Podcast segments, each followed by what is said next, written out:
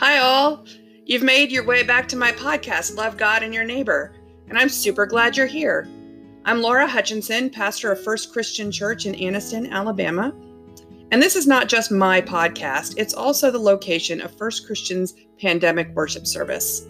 First Christian Church is an open and affirming anti racism, pro reconciling church, which means simply that if you want to worship God, you're welcome to come just as you are. And so, welcome. I'm also happy to welcome our Director of Music, Gerald Roberts, who is here with us on keyboard today, and I welcome Jason Wright, who is our worship leader. First Christian in Anniston strives to do its best to serve our community and the world in the name of Christ. Even when we're not gathering in person to worship, we are still doing the work of the body of Christ. We are still sharing the good news with the world. We are still caring for our members. We are still serving the least of these in our community. We are still participating in regional ministry. We are still participating in local outreach and service. And we do it all to shine a light of Christ into the world.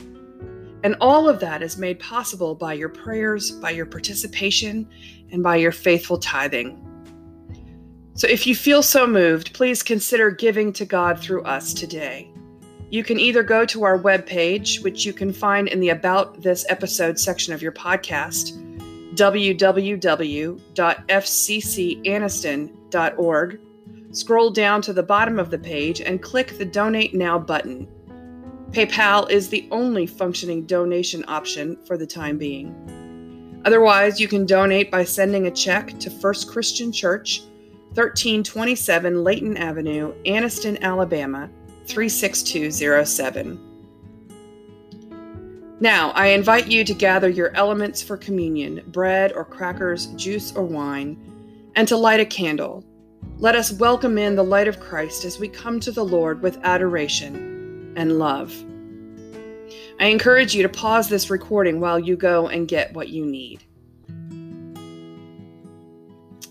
Now, all of our hymns can be found in your Friday reminders email. If you don't currently get that email, contact us on our website and ask us to add you to our list. And now let us sing our hymn of praise Here I Am to Worship.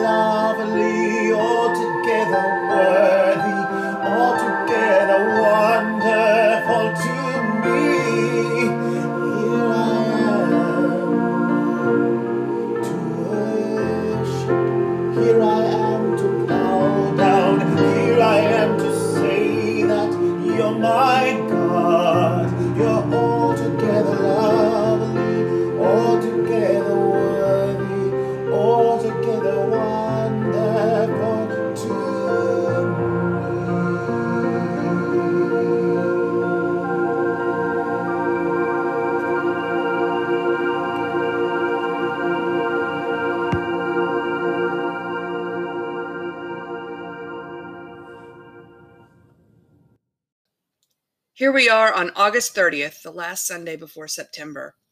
There is nothing we can do in this life without God.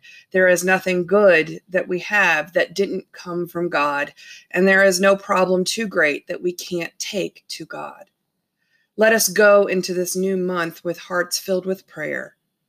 Let us say together the prayer Jesus taught us to say Our Father who art in heaven, hallowed be thy name. Thy kingdom come, thy will be done, on earth as it is in heaven. Give us this day our daily bread, and forgive us our trespasses, as we forgive those who trespass against us. And lead us not into temptation, but deliver us from evil. For thine is the kingdom, and the power, and the glory forever and ever. Amen. And as we pray, why don't we sing together hymn number 305 Lord, listen to your children praying.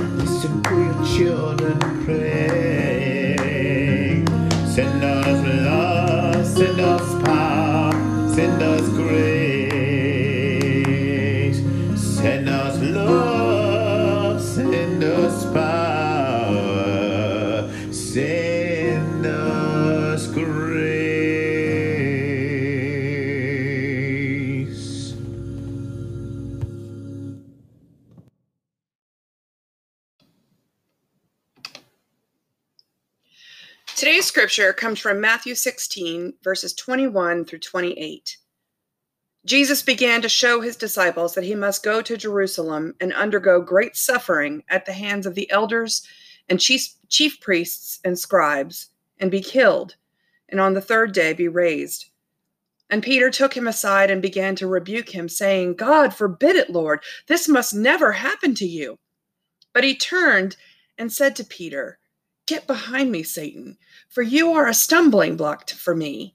You are setting your mind not on divine things, but on human things.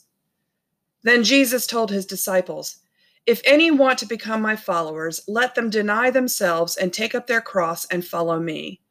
For those who want to save their life will lose it, and those who lose their life for my sake will find it. For what will it profit them if they gain the whole world? But forfeit their life? Or what will they give in return for their life? The word of God for the people of God. Thanks be to God.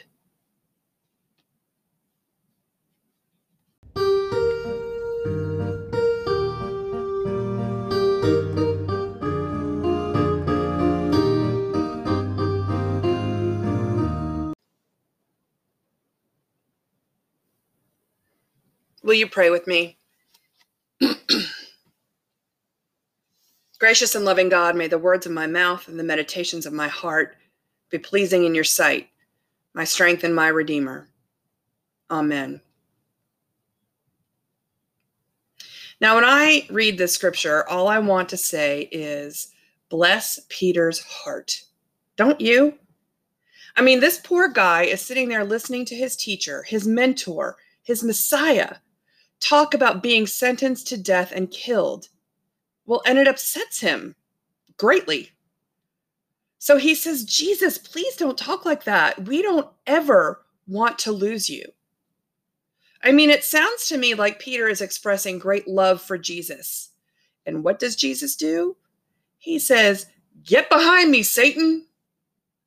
Actually, he says, Get behind me, Satan. You're a stumbling block for me, to be exact. Can you imagine? What must Peter have felt in that moment? What must have been going through his mind? I'm guessing most of us would be confused at the very least, and most likely deeply hurt. The thing is, though, what we have here is two people with quite different priorities. Peter's priorities were all things in the here and now.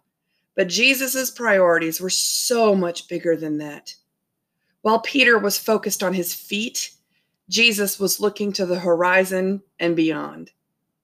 And Jesus' goals were more urgent and more important than anything anyone in history had ever done before or would ever do again. Jesus was preparing to save creation, after all, and he was not relishing the idea of what he was going to have to do. I imagine that having Peter try and stop him from talking about it was like having a friend throw a boulder in front of your path as you were trying to climb a very steep hill. It's hard enough to accomplish such scary goals, but to do it with your closest supporters hanging on and pulling you back, no, it, it would be almost impossible. And so Jesus shut him down quickly. Get behind me, Satan. You are a stumbling block to me, for you are setting your mind not on divine things, but on human things. This scene echoes back to an earlier time in Matthew when someone else was trying to hold Jesus back, trying to derail him from his mission. In Matthew 4, Jesus went out into the wilderness to fast and pray. It was time for him to get his head in the game and become ready for the task to come. And Satan spent the whole time trying to derail him, tempting him in so many ways. And Jesus said to him then, Get away from me, Satan. The difference between what Jesus said to Satan in the wilderness and what he said to Peter is this He told Satan to go away. He told Peter to get behind him and to stop acting like Satan. Those two things might sound similar, but they are not, because he wasn't telling Peter to get away from him. He was telling him to get with the program. Get behind me means follow me. Do what I do. Say what I say. Get with it. He wasn't telling Peter to leave him, he was telling him to stay with me. Follow me. But he was also saying that following him would not be easy. Lee Eclov of Vernon Hills, Illinois, tells this story. When I was a kid in the mid 50s, Parker Brothers came out with a game for church families like ours. It was called Going to Jerusalem. Your playing piece wasn't a top hat or Scotty dog like in the worldly game of Monopoly. It was in going to Jerusalem, you got to be a real disciple. You were represented by a little plastic man with a robe, a beard, some sandals, and a staff.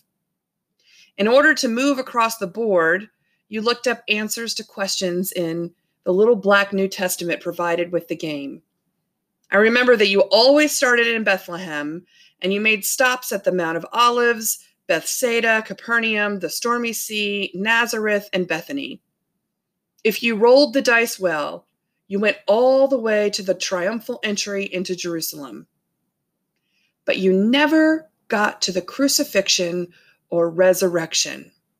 There were no demons or angry Pharisees. You only made your way through the nice stories. It was a safe adventure, perfectly suited for a Christian family on a Sunday afternoon walk with Jesus. It never occurred to me, he says, while leaning over the card table, jiggling the dice in my hand, that traveling with Jesus wasn't meant for plastic disciples who looked up verses in a little black Bible. If you're going to walk with Jesus as his disciple in this world, you may need to change your expectations. After all, Jesus said, Take up your cross and follow me. The scripture says, Then Jesus told his disciples, If any want to become my followers, let them deny themselves and take up their cross and follow me. For those who want to save their life will lose it, and those who lose their life for my sake will find it. For what will it profit them if they gain the whole world but forfeit their life? Or what they, will they give in return for their life? So, what does it look like to truly get behind Jesus? Does it look like going to church some Sundays when it's convenient or when you feel okay? And then never thinking about Jesus again the rest of the week? Does it look like piety in front of others while ignoring the plight of the needy in your midst? Does it look like sidestepping opportunities to speak out against racism, sexism, ageism, homophobia, xenophobia, and so on? Does it look like hoarding your resources while others go hungry? Does it look like hiding your faith and beliefs when it's inconvenient to speak out about them? Does getting behind Jesus look easy or comfortable or safe? No, it does not. The other day, I was talking with my dad about how difficult it is for me to be actively anti racist. I'm a co chair of the anti racism team in the Christian church in Alabama, Northwest Florida, and I am deeply committed to the idea that all people deserve to be treated with equal love, honor, respect, and justice not just person to person, but in the system as well. My faith leads me into this fight, and I know that it's God's will that I be a part of this movement for justice. However, it goes against my nature to go against the status quo.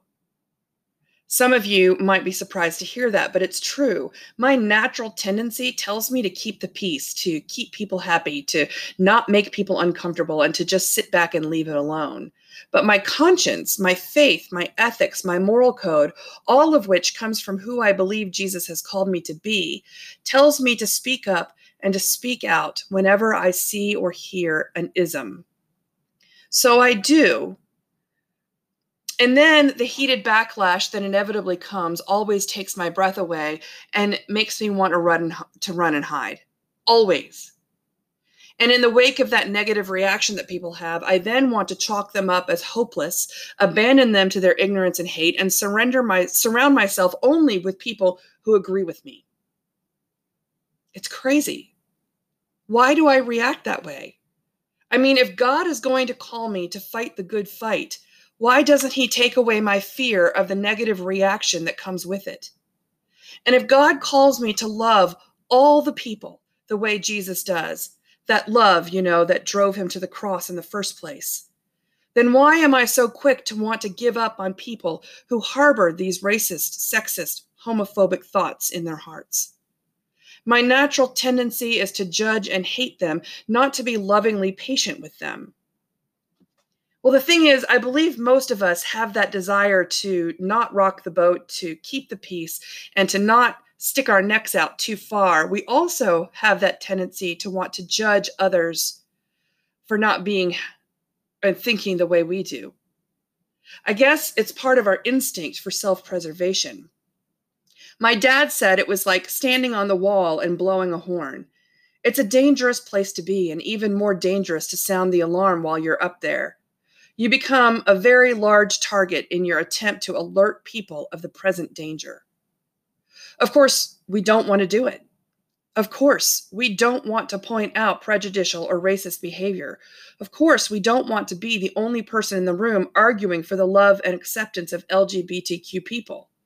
Of course, we don't want to argue women's equality to people who don't agree with us. Of course, we don't want to share the gospel with people who have nothing but contempt for Christianity. Of course, we don't want to fight for a homeless shelter in our community when all of our neighbors will do anything in their power to stop it? Of course we don't. It sucks to be the only person on the beach standing against the tide, trying to stop the surge from taking out the town. Especially when the townfolk are arguing for you to get out of the way and to let it happen. But that's what it means to follow Jesus. That's what Jesus meant when he said, Take up your cross and follow me. It's dangerous to, to stand behind Jesus as he makes his way to the cross. It's dangerous and sometimes scary and totally and utterly counterintuitive. And it's the right thing to do. When we become baptized in Christ, when we accept the Holy Spirit into our hearts and call ourselves followers of Jesus, it means we are agreeing to follow Jesus all the way to the cross. But we have to remember that Jesus' journey did not stop at the cross. His fight did not end with his suffering and death. His love for all people did not result in hopelessness. No, from the cross, we get resurrection, we get rebirth, we get new life, and we get to live in a kingdom where we are immersed in the love and grace of our God, who literally went to hell and back to make sure we could be there with him. And all he asks of us is to do the same for our brothers and sisters on earth. When we pick up our crosses and follow Jesus to Golgotha, we also follow Jesus to the most powerful victory since the creation. That cross we bear is heavy and might draw much danger into our path, but it will also act as the bridge to a life of true peace and joy and love not just for us, but for every person we bring with us.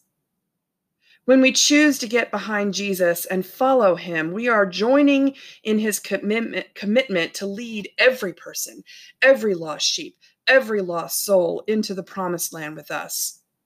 We do it because we love Jesus. We do it because Jesus loves us. And we do it because we are called to stand on a wall and blow a horn, to tell everyone who God is and to show them in the to the way into everlasting life with him. Jesus said, "Get behind me. Pick up your cross and follow me." Will you do it? Amen.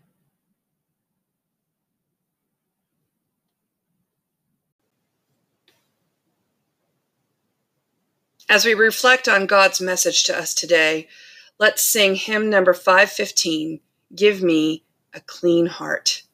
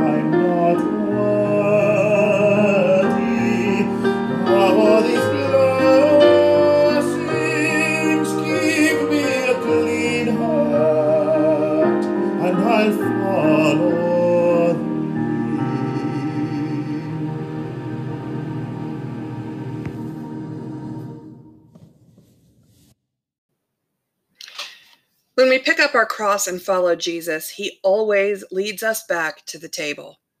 Every single week in worship, we reenact the crucifixion by taking bread representing Jesus' body broken on the cross, and by drinking from the cup representing Jesus' blood spilled when the soldiers pierced his hands, his feet, and his side.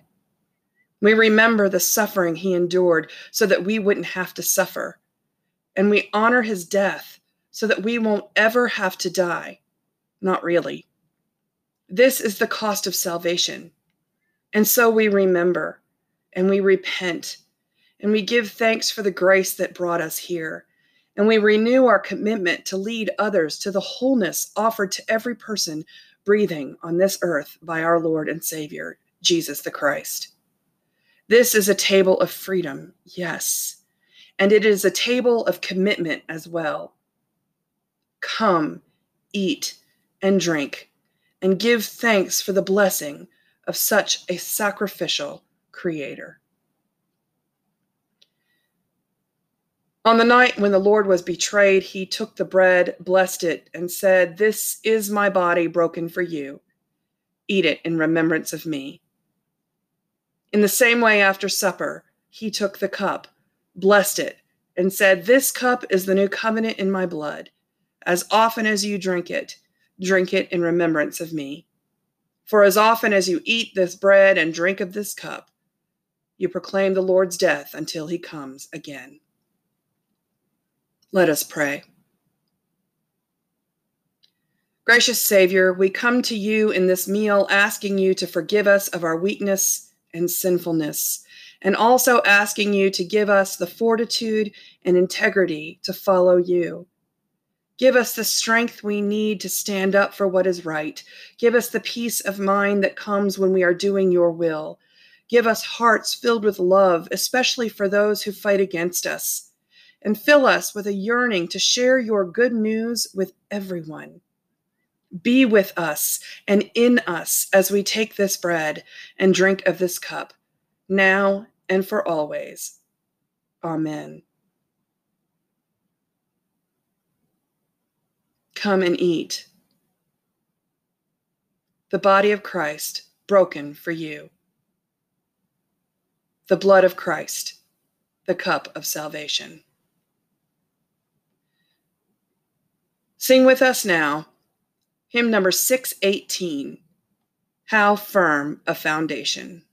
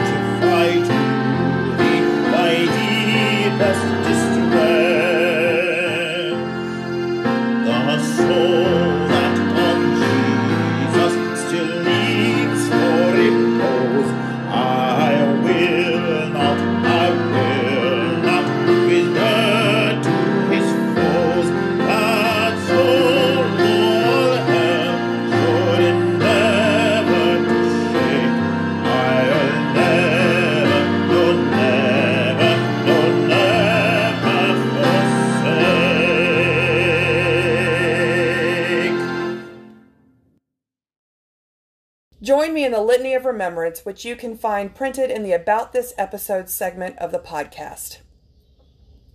By partaking in this meal, we remember that Christ was born. Christ, Christ died. died. Christ was raised. Christ, Christ will, will come, come again. again. This is the mystery of our faith. Thanks be to God. From Numbers 6, verses 24 through 26. The Lord bless you and keep you. The Lord make his face to shine upon you and be gracious to you. The Lord lift up his countenance upon you and give you peace. Amen. Will you sing with me now our hymn of sending forth? Hymn number 444 Let us now depart in thy peace.